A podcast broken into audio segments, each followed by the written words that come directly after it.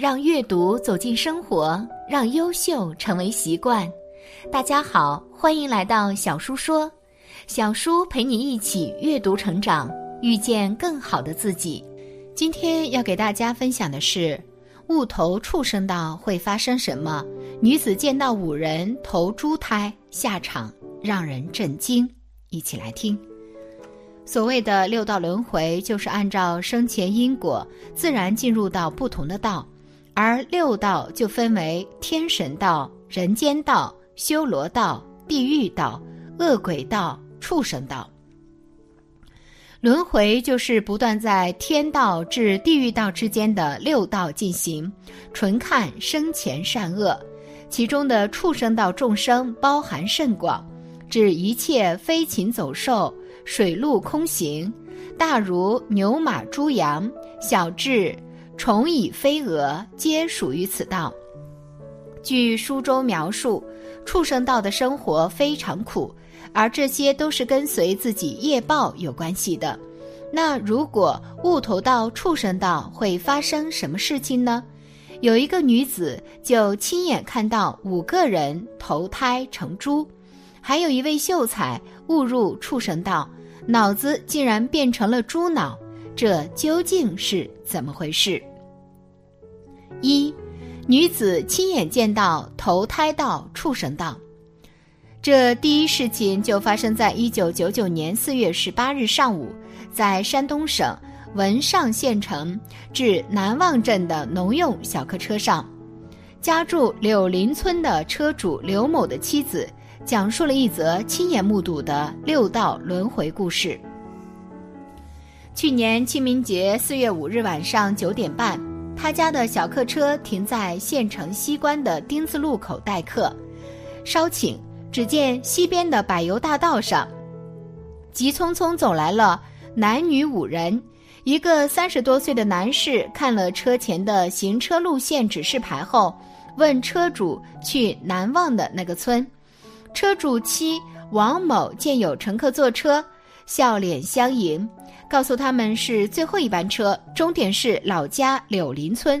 五人一听，喜出望外，高兴地说：“可问到根儿上了，我们是去您村泰生家走亲戚的。”车主热情地让他们上车坐下，笑着说：“泰生家与俺挨门儿，坐咱的车，保证把您送到家门口。”一路上，七个人有说有笑来到柳林村车主的家门口。待车停稳后，五个人交给王某十五元人民币。他指着邻居泰生家敞开的大门，客气地说：“这家就是，你们去吧。”五人致谢后，笑着走进泰生家大门。次日清晨。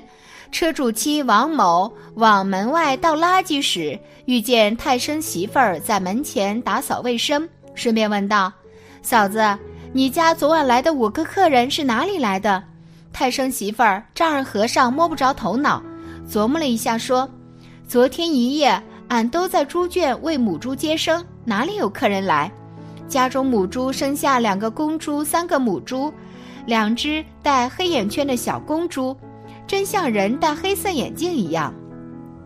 这时，车主妻王某觉得事情奇怪，明明这五人坐自家的车来的，何况又是自己亲自指给他们的门，亲眼看见他们进去，哪里有错？为了进一步弄清五人来龙去脉，她急中生智，跑到家里，拉起睡在被窝里的丈夫，前去查看他们五人晚上交付的钱币。打开钱包后。两口子吓傻了，三张五元人民币变成烧给死者的纸钱。夫妻吃惊，仔细回忆。乘车的二男三女，其中有两个男子戴黑眼镜。令人奇怪的是，泰生家猪仔出生时间、性别、头数特征与五人的进门时间丝毫不差，正好相符。这件发生在眼前的事实足以证明。二秀才误入畜生道。第二件事发生在明清时期，狐媚鬼怪之类小说的甚是流行，什么狐妖师妹、冤鬼索命、精怪害人的传说比比皆是。听多了走夜路来都心惊胆战的。然而在乾隆年间，就有那么个刘姓秀才，他生性胆大，从不信邪。他听闻在苏城南门一带，有一赵姓奇人醉心修道，已获神通，能魂游冥府，任意穿梭阴阳，且为人刚正无私，得到崔府君的垂赏。经常奉命到阴间兼职当差，每隔几天就得下去履行公务一次，所以胆大好事的刘秀才就特地备好礼物前去拜访，希望那奇人也可以带他去阴间观光游耍，长一长眼界。其实，真正的目的只是想去证实一下传闻的真假，顺便想拆台捣蛋一番，谁知。那赵姓的奇人却对他说：“这有何难？你只要静静地躺在床上，然后我用摄魂幡在你头上轻轻的一挥，你便可以灵魂出窍。这样我就可以带你下去游玩了。只不过你一定得听从安排，并且寸步不离地紧跟着我，如此才能安然将你送回来。”刘秀才连忙拱手答应，紧接着便就听从他的嘱咐，躺在床上一动不动。只见那赵姓奇人在他脑袋前把摄魂幡那么一挥，刘秀才便感到脑袋一阵眩晕，整个身体就像虚脱似的飘了起来。此时刘秀才的魂魄已经离体，赵姓奇人轻而易举的就把他的魂给勾了去了。刘秀才甚感惊愕，正想过去摸一下自己那具凡胎肉体的时候，只觉得眼前一黑，脚下如同生风一般，眨眼间的功夫便已经来到了冥府世界的丰都城楼之下。赵姓其人便吩咐他先在城楼前面的石牌楼下稍等片刻，切记不可随意走动，也不许与别人交谈。因为阴阳有别，凡人进入丰都城必须乘交通官文牒。赵姓其人得先去丰都城外的官署找城隍老爷签字放行。刘秀才拱手允诺，便乖乖地站在楼牌下等待着。心想，这冥界办事也真够认真严谨的，只是这里的风光却不如阳间秀丽，到处都是灰蒙蒙的一片，什么也看不见。不过这里的亭台楼阁、集市房舍倒和阳间并无什么不同。接着又静静地等了许久，怎么也不见那赵姓奇人回来，于是便开始不耐烦起来了，想离开牌楼去前方看看其他的景致。慢慢的就忘了赵姓奇人先前的嘱咐，不由自主地走向了前方的官道上。然后走着走着，就看到一辆威严华丽大马车从东边缓缓地驶了过来。只见车上坐有四名女子及两名男子，其中的一名男子还是刘秀才年轻时候的同窗旧友孙秀才。刘秀才心想：阴间还能遇上熟人，这也太凑巧了吧！于是刘秀才就向车上的孙秀才招手示好。孙秀才看到后，便赶紧下车作揖问候，说是正要前往丰都城内游玩赴宴，没想到巧遇同窗，有意邀请刘秀才上车一同前去赴宴。刘秀才见是熟人相邀，车上又有美女佳人作伴，也就不好意思推脱了，于是乎便鬼迷心窍的登车随他们而去。此时丰都城下那边。赵姓奇人已经把事情办妥了，来到牌楼前却看不到刘秀才，且到处都寻不着人影，便询问起了旁边的鬼族，才知道刘秀才他已跟别人搭车走了。赵姓奇人大呼不妙，赶紧掐指一算，便匆匆的回到阳间，急忙赶到苏城北门外的农家的猪栏处。其实他刚才已算到，刘秀才所搭乘的那辆车原来是投胎用的，车上的乘客以及刘秀才的同窗旧友早已经不是杨氏之人，然而刘秀才不听嘱咐，傻乎乎给别人骗去投胎了，而且投的还是畜生道。不过刘秀才他阳寿未尽，尚有解救之法，只要找到其魂魄就好办了。赵信其人来到了朱栏处，施法打开阴阳眼，看到新生产的七头小猪仔中，有一头就是刘秀才他本人，于是就把这头小猪狠狠地掷到地上，小猪当场就被摔死了，但刘秀才的魂魄却消失不见了。赵信其人又施法术，祭出追魂令，锁定刘秀才的魂魄，紧追不舍。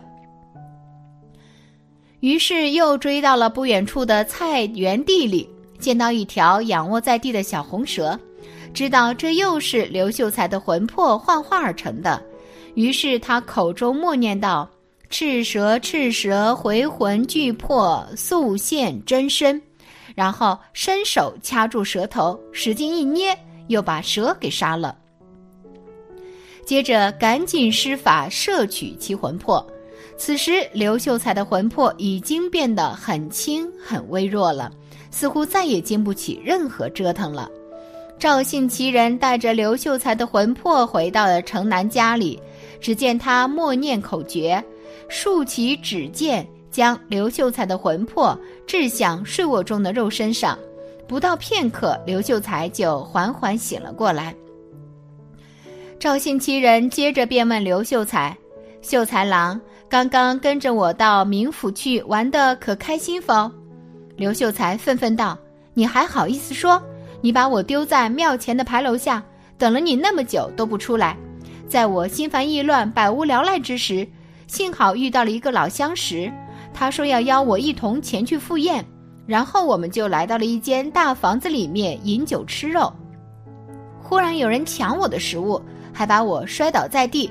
我一生气就走出门外，然后一道金光闪过，我又来到一处长满绿植灌木的庭院里，觉得风景甚佳且清风拂人，直吹得我眼乏疲倦，不知不觉就睡着了。然而正睡得香甜的时候，又听到有人在那里乱叫“赤蛇，赤蛇”，还用手掐我，然后我就惊醒了。其实还真没有什么好玩的。赵信其人哈哈大笑，接着就把事情的缘由、经过通通告诉了刘秀才。刘秀才听后被吓得目瞪口呆，心想自己都还没死，但魂魄竟然已经错投了两次胎，大呼惊奇。可是自此之后，刘秀才渐渐的变得笨拙愚钝起来。或许这是因为他曾经堕入猪胎的缘故吧。看完这两个故事，不得不感叹六道的奇妙。这个秀才若不是贪心，也不会变成猪脑。可见投到畜生道是跟自己的起心动念是有关系的。其实畜生道有情对人类而言，虽有可爱不可爱之分，或有所谓有害有益之别，但整体而言，它们最主要的特质是苦多于乐的。就如过去现在因果经中所记载的，它们不但生的杂丑的外形，也因为身上的骨肉筋。角皮牙毛羽被人类视为宝物，而遭捕捉杀害，或被人类抓来负荷重担，以致饥渴疲累，甚至彼此互相伤害，置身弱肉强食的情境，惊恐惶惑。因此，畜生道众生在轮回的六道当中，被列入苦难悲惨的三恶道之一。此外，也因为他们智能不高，甚至仅有神经的反应，因此无法了解佛法，连修行的机会也没有，只能等待临命终时，随宿世业力流转他去。这就应了那句话：善有善报，恶有恶报。如果自己起心动念都是恶，任其贪嗔痴一直增长，就会有着烦恼，频繁制造恶业。这就表现在身口意的行为中，包括毁骂、恼害众生，对众生施不敬物，行于邪淫等，都会得畜生果报。因此，只有起心动念是善，多结善缘，才能够避免这样的情况。